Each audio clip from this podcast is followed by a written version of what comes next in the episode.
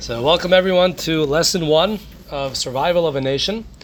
And uh, we're going to be discussing the land of Israel. It's always a, a wonderful topic to discuss, uh, not just because it's such a rich and deep topic, but because it's an important one and it's something that comes up very often, sometimes in ways that we don't appreciate. Um, and for some reason, it's always in the news. Somehow, some way, Israel is in the news. And um, there's always some type of crisis going on, either externally, internally. There's always a balagan. You know what balagan means? Balagan is kind of like chaos. There's always this chaos going on in Israel. And, um, you know, sometimes you'd think, so much chaos, let's forget about this, right? So there's, uh, there's this joke. Um, the, the, uh, a, a guy is telling his friend that for the 25th anniversary, they went to the Bahamas. I took my wife to the Bahamas. And um, says, Wow, it's amazing. So, what are you going to do for your 50th anniversary? Maybe I'll bring her back. what, what's the connection here? Hi, Alyssa, come on in. Right here. So, what's the connection to this to this story over here? Good evening. Welcome. Welcome. So, what's the what's the idea? When it comes to marriage, the healthiest way to look at a marriage is we can't leave this thing. It's not like, oh, we have an exit strategy. Yes, of course, you know, there is that possibility. But in order for it to be a healthy and long lasting marriage, it's got to be, hey, we're in this, we're going to figure this out. The same thing is true about the land of Israel. You know, sometimes people say, well, you know, the, the state is 75 years old and look what type of craziness is going on. Maybe it's time to find an exit strategy. Maybe it's time to find a way to just kind of extricate ourselves from the situation and, uh, you know, everyone is going to be okay somewhere else. Um, we don't even have to talk about internal problems and internal chaos. I mean, externally, the, the you know the, the security issue of Israel is something that's so serious and so intense, and you know every decade we're facing another existential threat, um, and we're still facing those threats. Iran is still around, and they still they still have um, quite a frightening rhetoric, and they're you know they really want to do certain things. And you might think to yourself, like, who, who, who has to be specifically here? Why do we have to do this? Let's just give up this project and move away from it. And the question is, why don't Jews ever consider that? We never do. Not the Israelis. Israelis do leave Israel, but it's not like they're abandoning the entire concept of having a Jewish presence there and that Jews should live there. Um, and the Jews of the diaspora don't never either uh, consider the idea of, you know what, maybe maybe Jews should not be there. Maybe Jews don't belong there. It's always, look, Israel is here to stay. Now, how do we do? What do we do in order to make things better internally and externally as well? And so, uh, the reason I chose to uh, talk about this topic of Israel specifically through um, this uh, this course, which is, by the way, it's not in the regular JLI um, schedule. They, they made this course several years ago. We weren't yet doing JLI here, and so we haven't done it. Uh, but I was thinking of what would be an interesting topic and a specific lens through which we could study about Israel. And I think studying it through the lens of the Six Day War is an excellent way how to how to basically deal with many of the angles that um, that are involved in the Israel conversation. We'll talk about security. We'll talk about the right to the land. We'll talk about what are some um, suggestions or policies, um, and if they're good ones or not. Um, and as we go through the six weeks, we're going to have a lot of conversation, discussion. Um, what usually happens in these classes is I usually talk the most. Uh, I think that's what you all paid for, but. Um, uh, but I always welcome questions, and definitely if there is a conversation that comes up, I'll, I'll moderate it and I'm going to control it. But definitely, please feel free uh, to express your opinions and your uh, perspectives, and I think that would enhance our conversation and our study um, tremendously. Okay, um, so first of all, why? What is the evidence that Israel is so important to Jews and to Judaism? I'm not just talking about since 1948. I'm not talking about after World War II, after the Holocaust. You know, what is the history of the Jewish obsession with the geographical, geograph, the, the, the land which we call today as Israel? So if we go to text number one, it's a quote from the book of Daniel. So text one is on page two of, um, of the student book. Now, the, let, let, me first introduce some context to this um, to this text. So, the, the Jewish people left Egypt about 3,335 years ago, I believe, and um, Right after that, they came to Mount Sinai, they received the Torah, they became the Jewish nation. 40 years later, Joshua led them into the land of Israel. 850 years later, the first holy temple was destroyed by Nebuchadnezzar, who was the king, the Babylonian king at the time, and the Jewish people, most of them, uh, besides for a very small community, was banished from the land of Israel. They went into galut, exile, diaspora. Most of them went to Babylon, Persia, Media, these areas. So pretty much uh, going further east.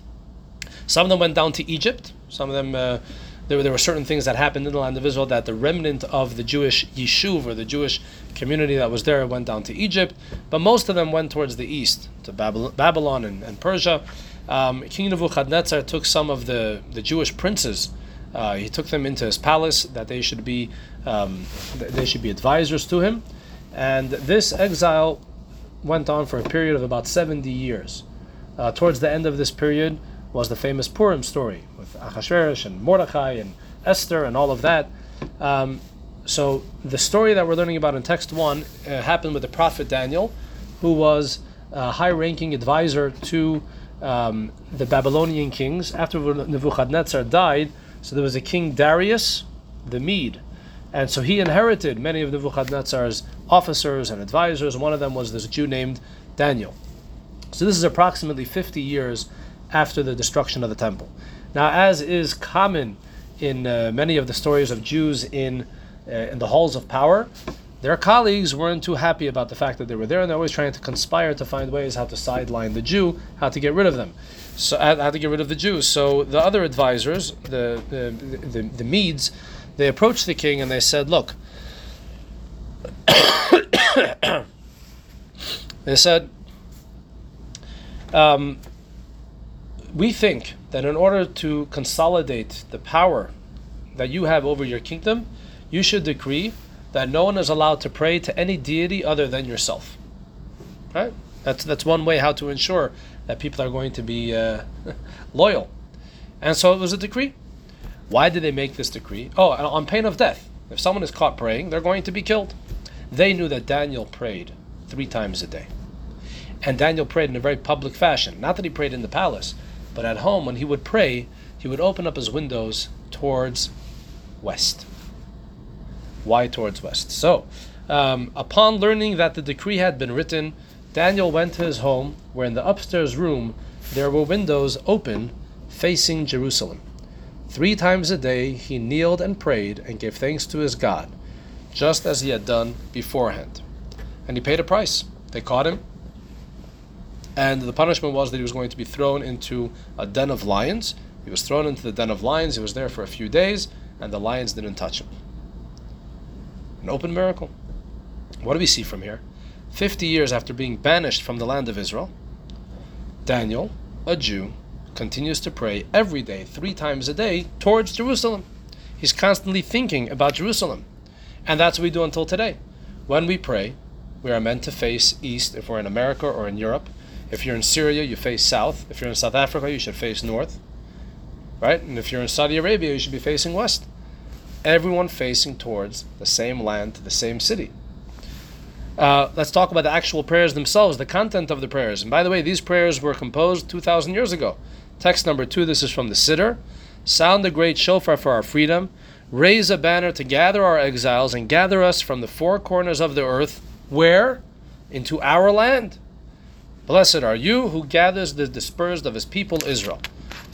So, even after the destruction of the second temple, and we're already coming to about 2,000 years since that happened, every single day, three times a day, Jews all over the world and all, um, all types of Jews say this prayer in the 18 blessings.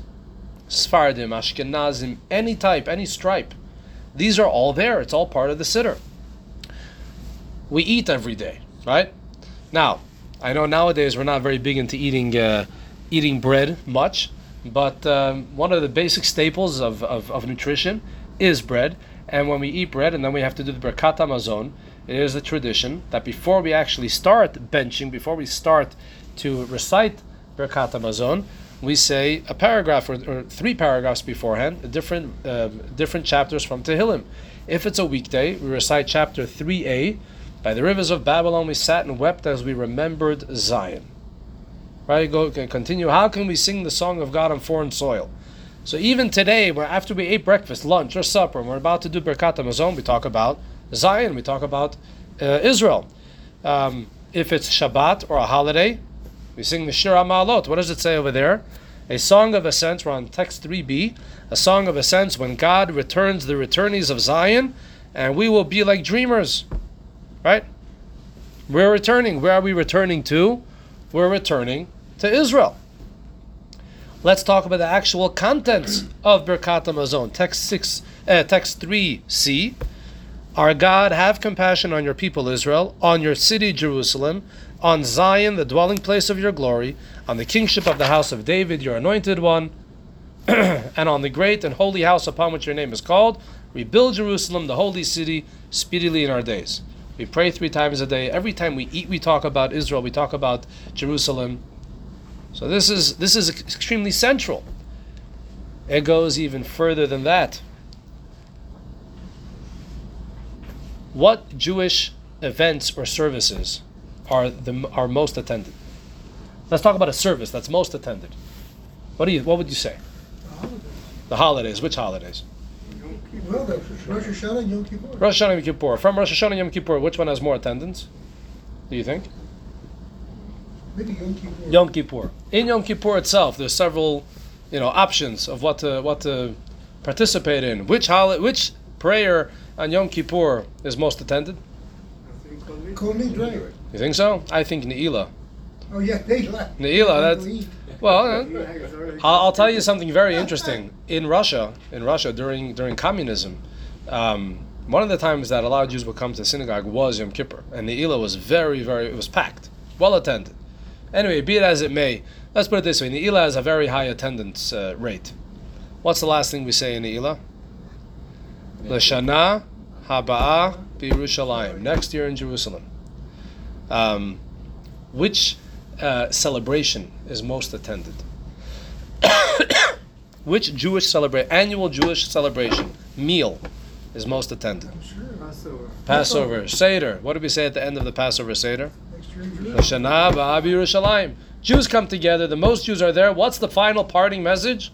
Guys, make your flights. we're going to be in Israel next year, right? The next year we're not there because, you know, unfortunately Mashiach is not here yet. But we haven't taken it out of the Siddur. We haven't taken it out of the Agada. The Shana Ba'ab Yerushalayim is there. And we continue to say it. We continue to pray for it. And there were some that actually put uh, their money to where their mouth is, and they actually made it to Israel. Um, you'll see on the next page, there's a whole timeline of the different aliyot, different times when Jews came to the land of Israel. Sometimes was more than or less, etc. And when they actually came, there was this tremendous. It was like a homecoming for them. It was like a tremendous homecoming. It's not like they were coming to some exotic spot that they've heard about. They were coming home to something familiar. As Maimonides writes, very fascinating.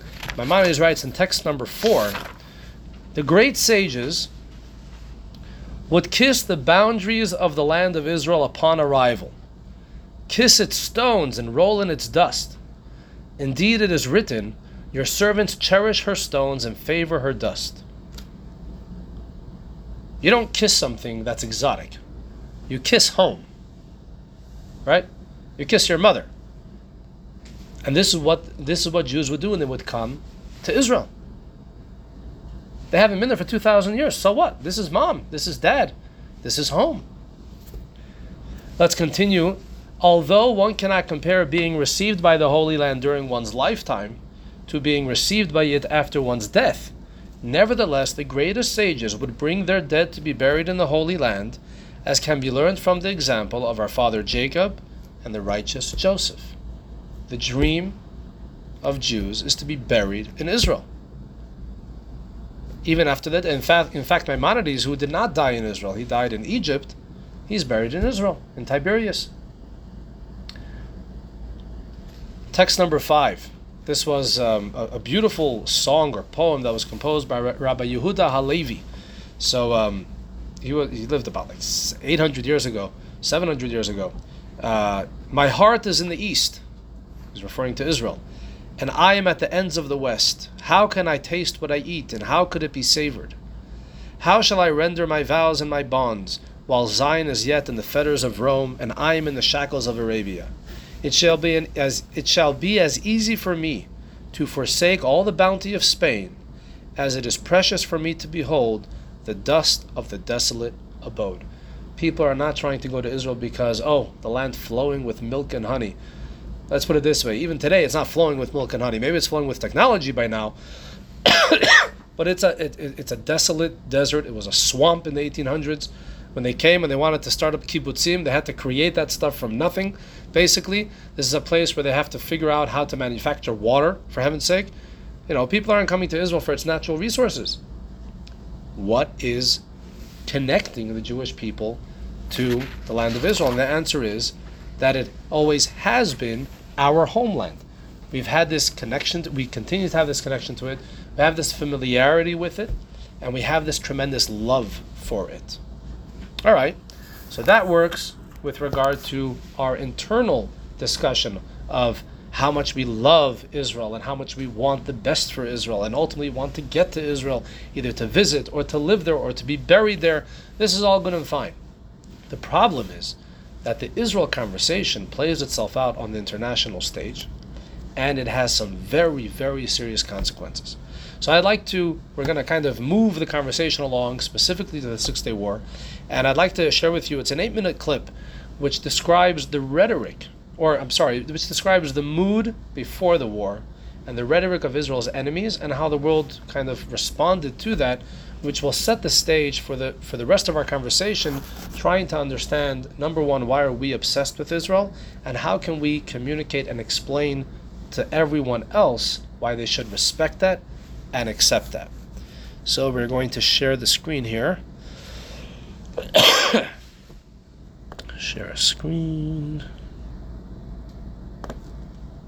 Sorry, no. Uh-oh, here. Okay. Share a sound.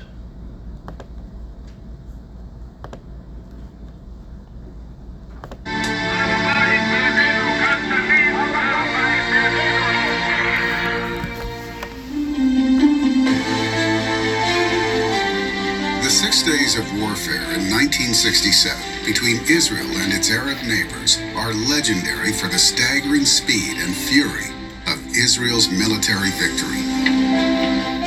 But the dreadful days of rage and trepidation leading to the outbreak of hostilities were no less dramatic. The Arab nations refused to accept Israel's presence to the Arab mind, the humiliation of their defeat in 1948 could be removed only by soaking the Holy Land in the blood of its Jewish inhabitants.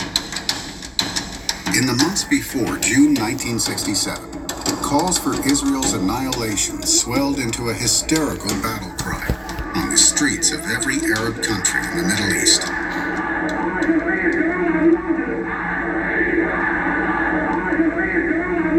Egyptian President Gamal Abdel Nasser stood at the heart of this incitement. A charismatic leader with appeal across the Arab world, Nasser campaigned for Arab unity and for the military destruction of Israel. His blood curdling speeches were broadcast to every Arab nation, inflaming populations and shaping anti Israel policy. Israel was a precarious sliver of land along the Mediterranean sand, barely 12 miles wide at her waist, and dwarfed by colossal foes in every direction. Egypt growled to herself, Jordan menaced her eastern border, and Syria rained mortars onto her north. These three nations commanded formidable standing armies and boasted hundreds of modern tanks, aircrafts, and artillery units. Additional Arab countries were prepared to offer varying degrees of commitment to any war against Israel, ranging from symbolic support to actual pilots, planes, tanks, and troops. Foremost among these were Iraq, Saudi Arabia, Algeria, Kuwait, and Lebanon. Behind these loomed a larger foe the Soviet Union, which armed and advised many of the Arab governments Israel leaned on the support of a heavyweight but half hearted ally, the United States of America. But President Lyndon B. Johnson, who took office in 1963, mired as he was in the Vietnam War, was more concerned with de escalating the Cold War than addressing Israel's existential concerns. It was the Soviets who extended a lit match to the Arab powder keg that erupted in the 1967 Six Day War.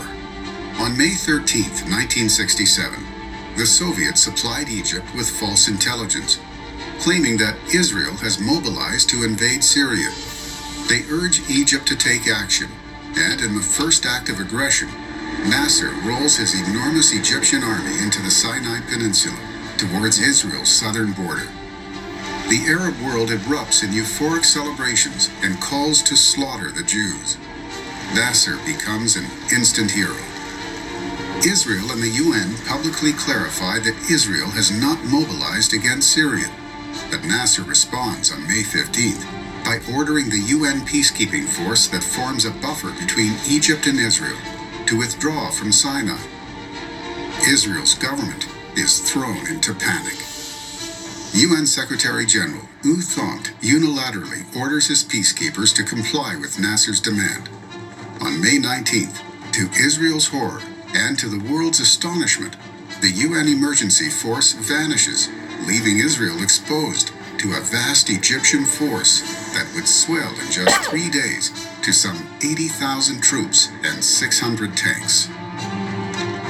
Israel orders a large scale mobilization of its army reserves and issues a stern warning that should Egypt close the Straits of Tiran to Israeli shipping, Israel will consider it an act of war and react accordingly.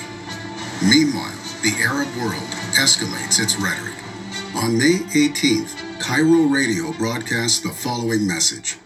Every one of the 100 million Arabs has been living for the past 19 years on one hope to live to see the day Israel is liquidated. There is no life, no peace, nor hope for the gangs of Zionism to remain in the occupied land. As of today, there no longer exists the UN International Emergency Force to protect Israel. The sole method we shall apply against Israel is a total war, which will result in the extermination of Zionist existence. On May 20th, Syria's defense minister, Hafez Assad, declares Our forces are now entirely ready not only to repulse any aggression, but to initiate the act ourselves and to explode the Zionist presence in the Arab homeland of Palestine. The Syrian army, with its finger on the trigger, is united. I believe that the time has come to begin a battle of annihilation. And then it happened. On May 23rd, Egypt blockaded the Straits of Tiran to Israeli shipping in an act of war under international law. Israel's oil supply route is now cut off. No nation has rallied to Israel's cause.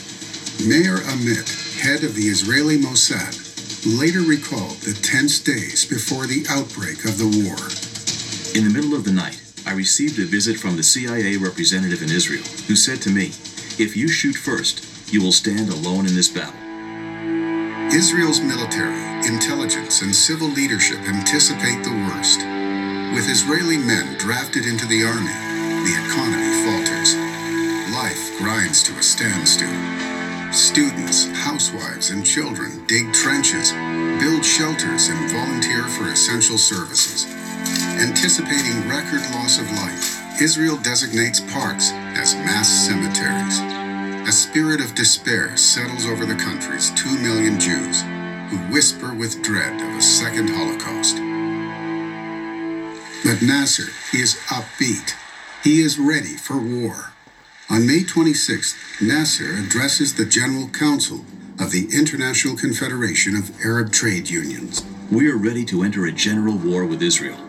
The battle will be a general one, and our basic objective will be to destroy Israel. On May 30th, King Hussein of Jordan signs a defense treaty with Egypt, placing the Jordanian army under Egyptian command. The Egyptian Syrian Jordanian axis is now complete. Ahmed Shukeri, chairman of the PLO in Jordanian Jerusalem, is asked in a June 1st news interview what will happen to the Israelis if there is a war. His response? Those who survive will remain in Palestine. I estimate that none of them will survive. The Arab military buildup continues. Egypt has 100,000 troops and 930 tanks in the Sinai, and another 110,000 soldiers and 450 combat aircraft on notice. Syria has 63,000 troops, and Jordan 55,000. Israel's mostly civilian army is absurdly outnumbered in manpower, weaponry, planes, tanks, and artillery. Slightly more than two decades after the Holocaust, and less than 20 years since the United Nations resolution that authorized the Jewish people to create a state in their ancient homeland, world had turned its back on the Jewish state and its population of survivors. There was no response to the Arab claim that the Jewish people are interlopers in their own land and have no right to the biblical land of Israel.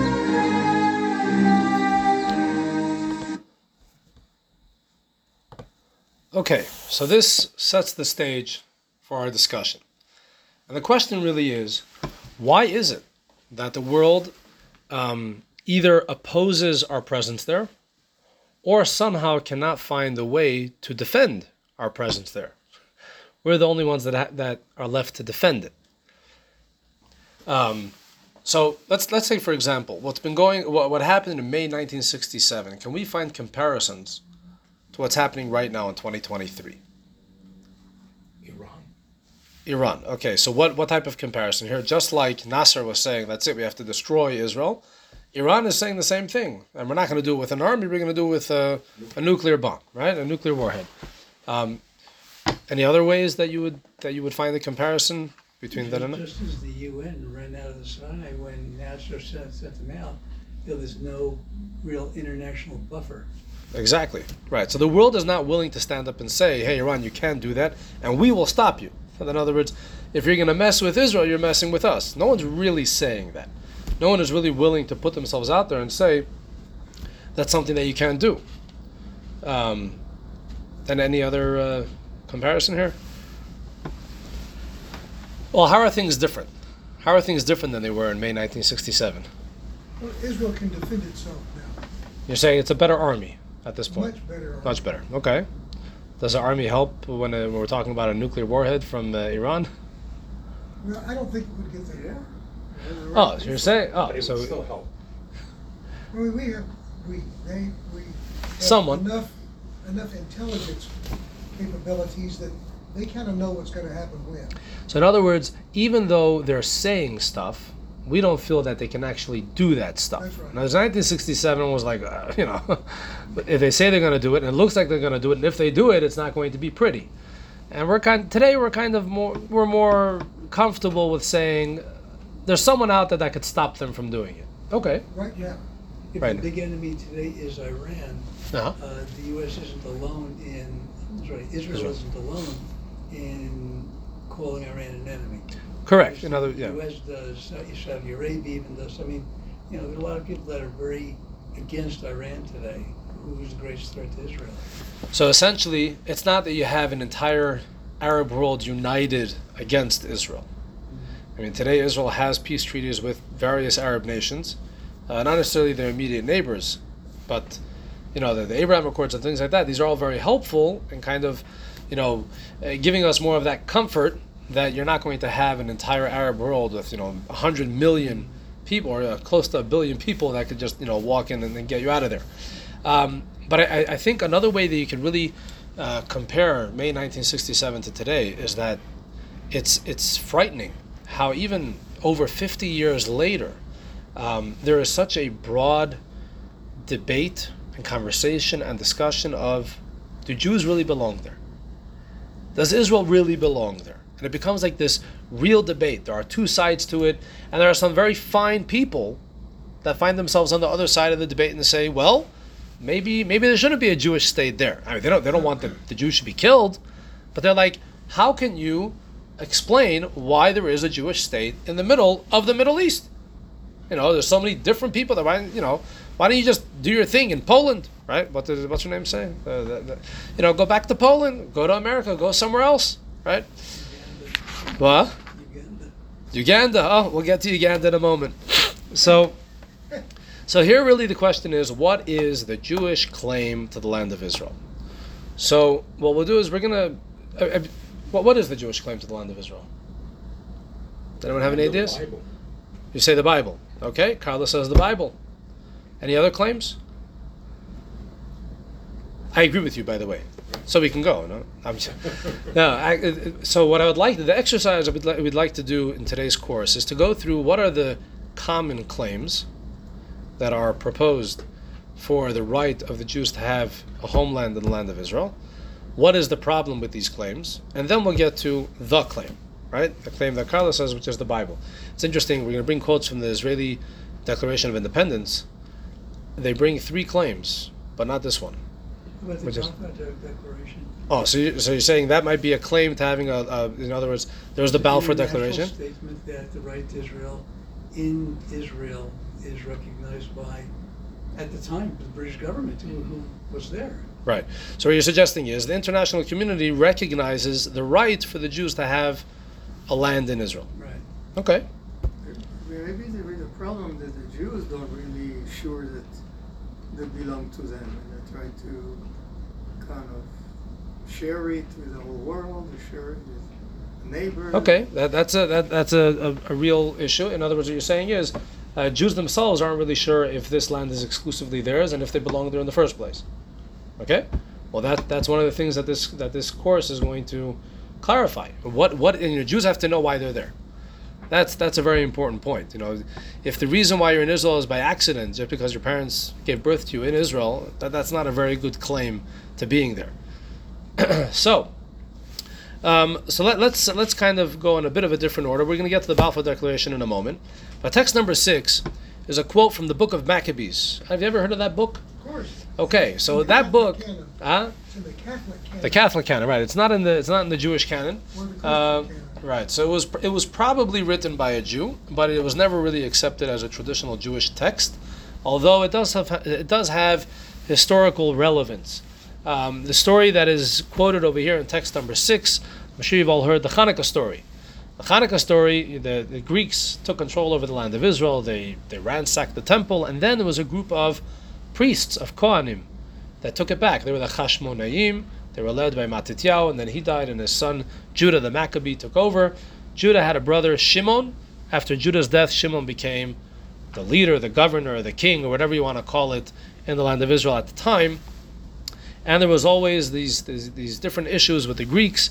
So at one point, one of the Greek kings demanded that certain areas that Shimon had conquered several years earlier, that he should return it to them. So Simon answered Antiochus messenger and said to him, It is not a foreign land that we have conquered, neither is it the possession of others over which we rule. It is the heritage of our ancestors, which was for some time unjustly conquered, which we, upon obtaining the power to do so, have restored to ourselves. It's a very simple argument, saying, It's ours. We were there for many, many years. And so when we took it back, we were taking back what is rightfully ours. What's the now? uh, And so, how would that argument translate today? The argument would be: Look, we had it over three thousand years ago. You know, it was, it was in our possession for 850 years, and even after the destruction of the temple and the exile, Jews continued to live there. Barely 70 years later, they rebuilt the temple. They were there for 420 years, and after that exile, for the past 2,000 years, there has been a Jewish presence consistently in the land of Israel. There has never been a time in history that there were no Jews in Israel.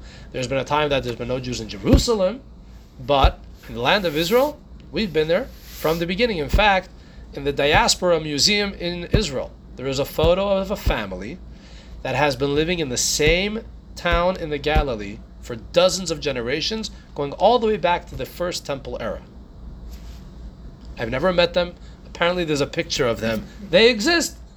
So, in other words, we've been there. We have names. We have deeds. We know what's going on. Jews have been there for 3,000 years. So the fact that in 1948 they established a state there, they weren't just coming to some, you know, new place to establish a state. They're coming back to where Jews have been all the time. Um, and that's actually mentioned in the Israeli uh, Declaration of Independence in text 7a.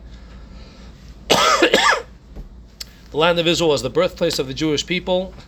that's not really true. It depend, the question is when, when, where were the Jews born?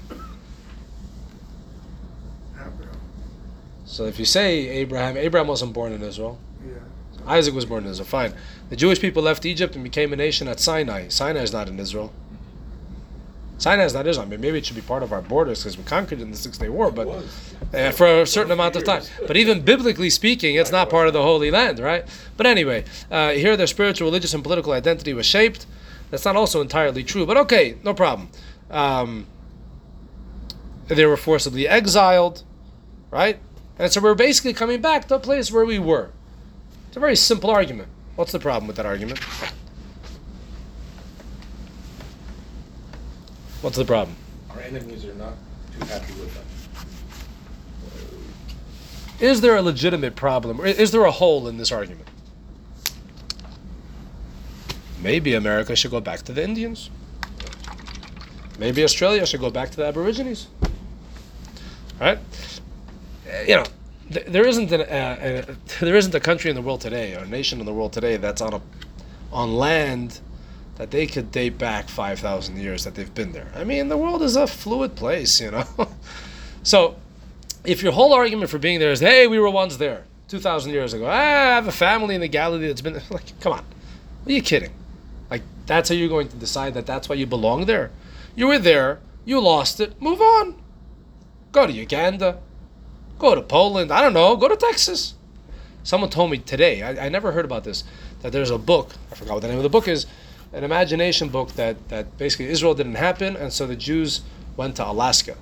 Have you ever heard about this? Uh, it's a famous book, I'm told. No. Oh, I just think that there are a lot of kooky people in this world too.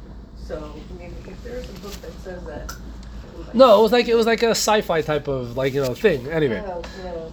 cute book. But anyway, really the question is just because you're gra- two thousand I mean two thousand years ago you lost it, so move on, guys. You know, set up shop somewhere else. In Birobidzhan, that's where Stalin wanted to set up a whole Jewish uh, place, right? All right, let's get to the international law argument, right? The one that uh, Mr. Chase brought up. He said, Walter, okay, so. Walter mentioned that there was a Balfour Declaration in 1970. Well, okay, let's do a little bit of history. So, from the 1500s till about the 70, so till uh, 1917, the Ottoman Empire was in control. 1917, the Ottoman Empire basically dissolved, and uh, the Allies. Is that what they were called? The Allies then? Yeah. Allies. well, Okay. The French and the British. Right. So, so the winners, the winners basically said, okay, we have to divide up all these different uh, territories, and Palestine was given to the British, and and specifically to set up a Jewish homeland. That's pretty much what it says, right? Well, the, the Sykes-Picot Treaty, right. the French and the British divided up the Middle East. The French got Lebanon, and uh, the British got Palestine. Right, right. But also, it was something very specific about a homeland. But Dana Dana Frank is mentioning here. Um, Michael Shab- Chabon's the That's Yiddish the book you were talking about, the bill about Alaska. Policeman's Un- the Yiddish Policeman's Union. Okay, there's the Yeah. book. if you want to know about some imagine- imaginatory Jewish homeland in Alaska, thank you, Dana. I appreciate that. Alrighty, so That's why your uncle's there. huh? That's why my uncle's there. Yeah, go there. You'll find the Jewish homeland with the moose. um, so for um, where there was a uh, something in the Balfour Declaration. It states that it's specifically for. Where did it say that over here? Just a moment.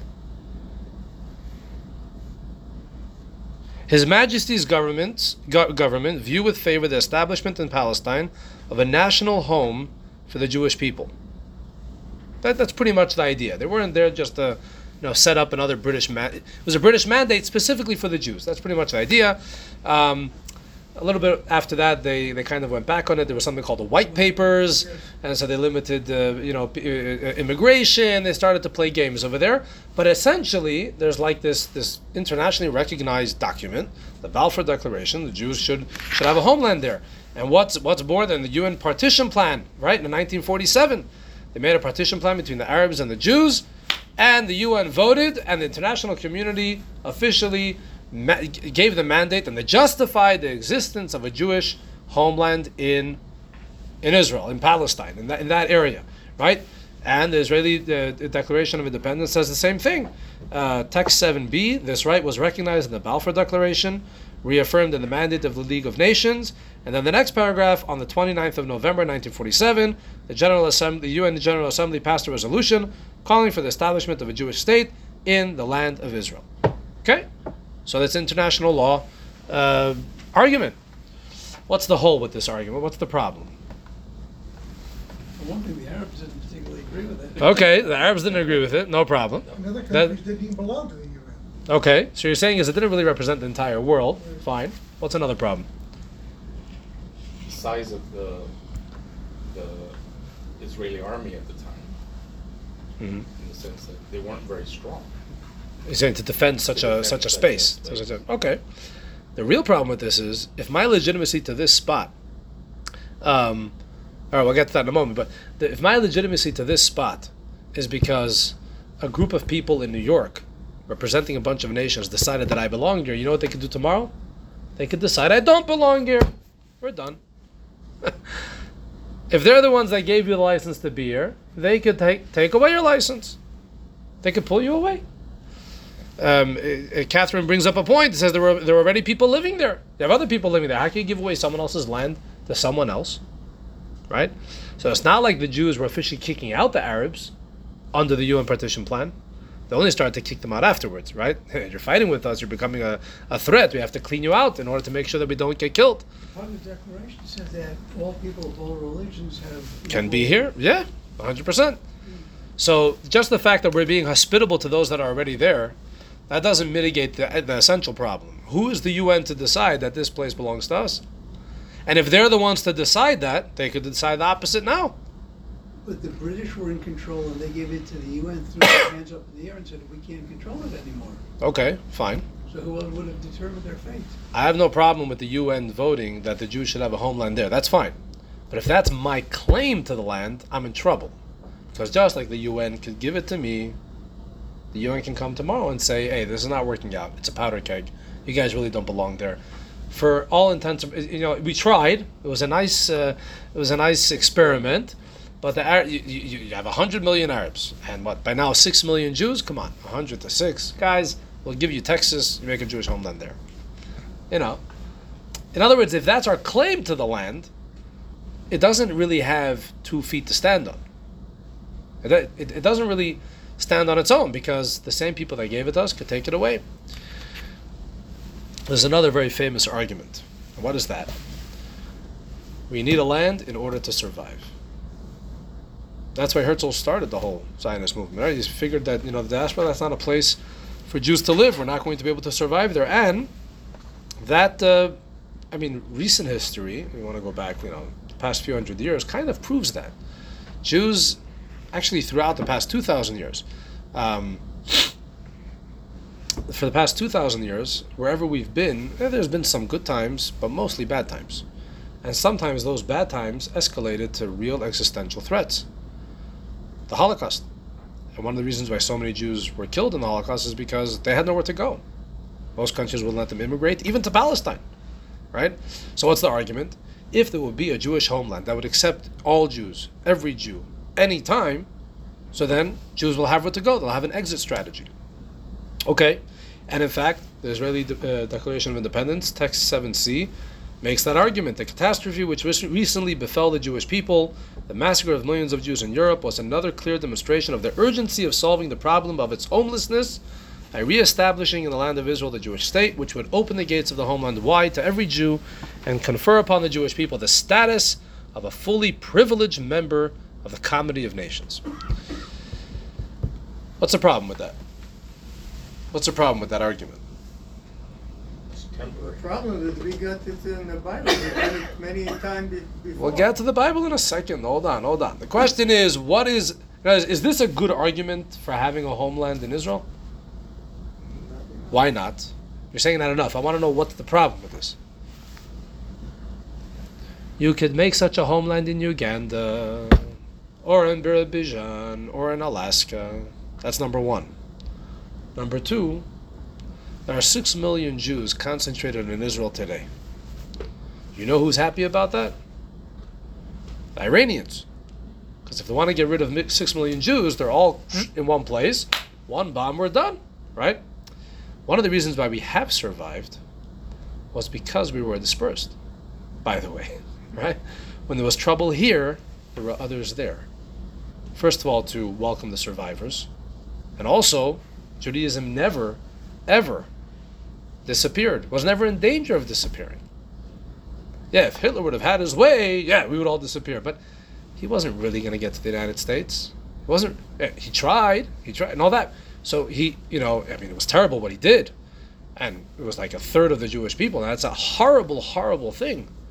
But guess what? Because there was a huge amount of Jews in America, there was many Jews in Israel, etc.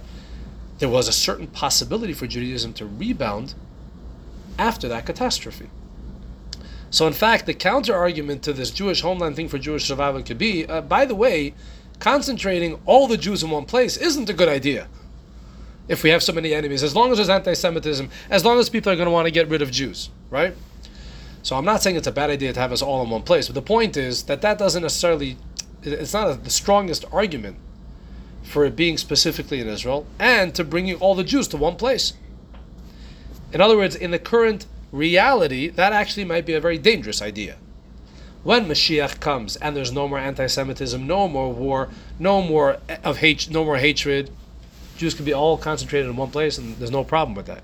But in a world where there is hatred, there is anti-Semitism, there are those that want to get rid of the Jews. Being in one place is probably not the best idea. And the main counter argument to it is, and as the Arabs, the, the, the Arabs always argued and said, why do we have to pay the price of the European murder of the Jews? They want to make a homeland, they want to be safe, find another spot on earth to do it. Why does it have to be here? Why does it have to be right in the middle of the, you know the Middle East and Africa and everything? Boom, in the center of the world. Why does it have to be there? Go somewhere else. They wouldn't bother us. It's interesting to note that anti-Semitism was not so strong in the Arab worlds, in, in, in the Arab countries, in the Muslim world, at all. Jews were always second-class citizens, but this was nothing in comparison to what was going on in Europe. For a thousand years, the Jews in Europe suffered terribly. You know, talking about going all the way back to the Crusaders, the Inquisition, the Cossacks, then the Holocaust. It's all happened in Europe. Jews in Muslim countries were essentially, you know, they were pretty safe. They paid their tax. They paid their tax and they were second class citizens. They got spit on, whatever it was. Yeah, you, could live. It's not a, that's not the worst thing in the world. it wasn't until the establishment of the state of Israel, or you know, the whole Zionist, you know, situation that was going on there. That that's when that's when it started to you know become much more clearer, and and it started to fester more, and it started to become very bloodthirsty, etc. Alrighty. Um, so we have three arguments. All three of them have an inherent problem with them. Um, maybe let's put all three of them together. Yeah, you want to put all three of them together? No problem. What's the question here? You know, the world doesn't really accept all of those arguments, and they're still asking questions. By the way, which is total hypocrisy because, you know, you know, for example, the argument of, uh, you know, we were we're here now. Just leave it to us, right? That's the same argument you could have with every other country, right? If the Aborigines come to Australia and say, "Give it back to us," be like, "Come on, there's millions of us Australians here. We're not going nowhere. That's it. We're done." Uh, exactly, the Indians with the Americans. I mean, the, every country in the world is on occupied land, all right? But we don't call it that. We call it what it is, and that's it. We move on. Why can the world move on with regard to Israel? So, let's get to the real reason. What is the best reason and the best justification for the Jewish people to be in the land of Israel? So, now we're going to go back to the Torah and uh, go to the very first verse of the Torah. The first, what's the opening story of the Bible? Creation. Bereshis bara elikim es hashmayim es. In the beginning, God created heaven and earth. Rashi was a great sage who lived about 900 years ago in France, right around the beginning of the, the time of the Crusaders. His name was Rabbi Shlomo Yitzchaki, and he wrote a commentary on the Torah, which is just called Rashi.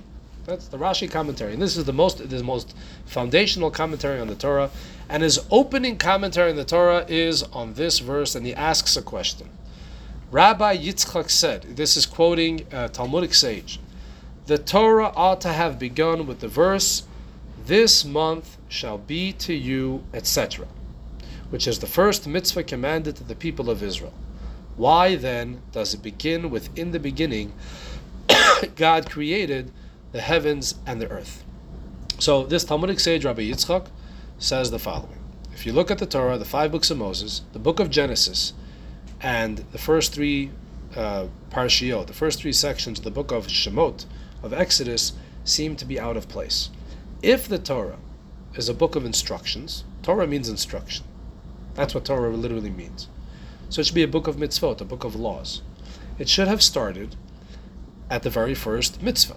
The first mitzvah that's communicated by God to Moses, to the Jewish people, is while they're still in the land of Egypt, before they left, before Passover, and they were told the mitzvah of how to set up the Jewish calendar. That's the first mitzvah. So the big question is Torah, which means instruction, should have started with that story, with that narrative. Why does the Torah begin with creation? And all of the stories from creation until then. So Rashi answers. Uh, he invokes a verse from Psalms The strength of his works he related to his people to give them the inheritance of the nations. So the first half of the verse says like this God relates, God shares with his people, with, with the people of Israel, he shares in his Torah the strength of his work. In other words, the fact that he created the world. Why did he share that? Why did he relate that to us? To give us the inheritance of the nations, in order to give us our legitimate claim to the land of Israel. What is that? And he explains. If the nations of the world, world will say to Israel, You are thieves for having conquered the lands of the seven nations, Israel will reply, The entire world is God's. He created it and granted it to whomever he desired. It was his will to give it to the seven nations, and it was his will to take it from them and give it to us. I forgot to mention that in the first argument that we had, that hey, we were there for so long, it was our homeland for over 3,000 years, we deserve to be there. What's the strongest counter argument to that? The Canaanites. The Canaanites came before you. So if the Canaanites' great grandchildren will come and prove with DNA testing or whatever it is that they're the original Canaanites, they could take it away from you. Right? So that's why that first argument really, it's not a good one. Because we weren't there originally. It wasn't originally ours. So, why does the Torah begin in Bereshit? Why does the Torah begin with creation? To give us the, the premise for our claim to the land. And what is the premise? They say, look, guys, you all believe in the Bible. You all accept the Bible as the Word of God. What does it say in the Bible? God created heaven and earth. The Creator is the owner. God gave it to the Canaanites, took it away from them, gave it to us, and there was no expiration date to the gift. At least it doesn't say that in the Torah. Right? So, that's our, that's our proof. In fact, you know, Carlos mentioned right away, the Bible, that's our proof. There's a story, uh, there's a story told. You, you, ever heard of Rabbi Lau, Rabbi Rabbi uh, Rabbi Meir Lau? He was uh, chief, he was the chief rabbi of Israel for a while. Um, he was a child when he survived the war. He was in the camps. So he once met uh, Prime Minister Ben Gurion as, as a young man. He, he met him in the early '60s or something. See, I'd always heard that there was a story told that in the late 30s or early 40s, at some point there was a meeting between a Zionist delegation and the British, or whatever it was, and Ben Gurion was there, and they were challenged. And they said, "Where is your deed to your connection to the land of Israel?" I said, David Ben Gurion was not a practicing Jew. Maybe he could have claimed that he wasn't even a believing Jew. Whatever it was, he was certainly not. Uh, he wasn't wearing a yarmulke all the time or going to shul, you know, on uh, on Monday and Thursday. He grabbed the Bible and he said, "This is our deed." This was a story that was going around. So Rabbi Lau decided to ask him point blank, "Is it true?" He asked him, "Is it true that you did that?" He looked at him and he said, "Emet v'yatziv." It's true. It's a true story.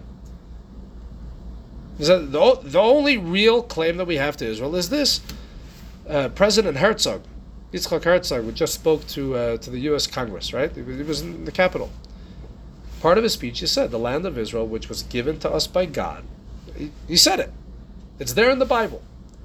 That is the only argument that we really have. I mean, there's, there's, there's more to the argument in a moment, but this is the foundation to the argument. And that is that the world belongs, God created the world, the world belongs to God, God gave it to us, there was no expiration date to that gift. And by the way, you could ask and say, well, God could say the story of creation and then fast forward all the way to the story of the Jewish calendar. Why does it have to go through all the stories of Abraham, Isaac, Jacob? The, what's going on over here? And the answer is if you go through all these stories, there's a running theme. God promises Abraham the land for his children. And that promise is continued with Yitzchak. And then with Yaakov. When Yaakov has the famous dream with the with, with the ladder, right? The, Jacob's ladder. What's the message in Jacob's ladder? You will inherit the land. Moses has a meeting with God at the burning bush. What does God tell him? You're going to take the land, the people out of Egypt and bring them to the land of Israel. That that's the message. Moses didn't end up going there, but it ended up happening, right? So it's not just about Bereshit, the story of creation. It's also the fact that we have an entire centuries long narrative of God communicating to our ancestors a covenant, a promise that this land will be given to us. And that is the claim that we have to the land of Israel. And then it gets even deeper. Um, oh, very good. Um, it gets even deeper than that. Because when God gave us the land of Israel, He didn't just say, okay, here is prime real estate for you to live. He gave us the land of Israel and He said, I'm giving you a Torah, and that Torah has 613 mitzvot. And the vast majority of those mitzvot are dependent on living in the land of Israel. Hundreds of mitzvot. There are, are, there are 248 positive commandments. Today, we can only observe about 60 of them, 70, something like that. Because the vast majority of those 248 can only be observed in Israel. That means that our essential identity, our relationship with God, is tied to that geographical location. Text 9. This comes from Nachmanides. There's Maimonides and Nachmanides. Rambam and Ramban. Rabbi Moshe ben Nachman. The sages of the Talmud declared anyone who lives outside of the land is comparable to one who has no God, as it is written, to give to you the land of Canaan, to be a God for you. And one of those times that God promised the land to the Jewish people, He said, I'm going to give you the land so I can be your God, so that you can have a relationship with me. For all the mitzvot of the Torah were given primarily to be fulfilled by those who dwell in the land of Israel. In fact, many of the mitzvahs that we do today are only like, like a preparation for when we're going to live in the land of Israel. I'll give you an example. The mitzvah of mezuzah. The mitzvah of mezuzah, if you rent some place outside of the land of Israel, you don't put up a mezuzah with a blessing for the first 30 days. For the first 30 days, don't do that. You can put up a mezuzah right away, but you don't make a blessing. After 30 days, take off the mezuzah and put it back on with a blessing. In Israel, you're in a place for a day, put up a mezuzah, make a blessing. And there are many mitzvahs like that. That there's a difference with the way you, you observe them in Israel or outside of Israel. There's even more than that the land of Israel, the fact that we have a land that we call our own, that is so intricately, that, that, that is so, um, our, our holiness, the fact that we're able to bring the holiness of God to the entire world depends on that. In text number 10, um, there's, there's something from Rabbi Sacks, um, the late Rabbi Sacks. Why should a religion be tied to a land? It sounds absurd, especially in the context of monotheism. Surely the God of everywhere can be served anywhere. In simple language, why does the Holy Temple have to be in Jerusalem? Let's do it somewhere else. God could be anywhere. So make a temple anywhere.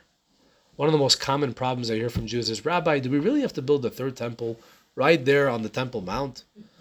Come on. Why do we have to bother them? Let's do it somewhere else. Right? That, that's pretty much the rabbi's question here. Judaism is not primarily about personal salvation, the relationship between the individual and God in the inner recesses of the soul. It is about collective redemption. Jews are not here just that we should go to heaven. We're here to bring redemption to the entire world. We are social animals. Therefore, we find God in society. That is what we discover when we reflect on the basic structure of the Torah's many commands. They include laws about the administration of justice, the conduct of war, ownership of land, employer employee relationships, the welfare of the poor, and the periodic cancellation of debts. Laws shape a society, and a society needs space. A sacred society needs sacred space, a holy land. Hence, Jews and Judaism need their own land.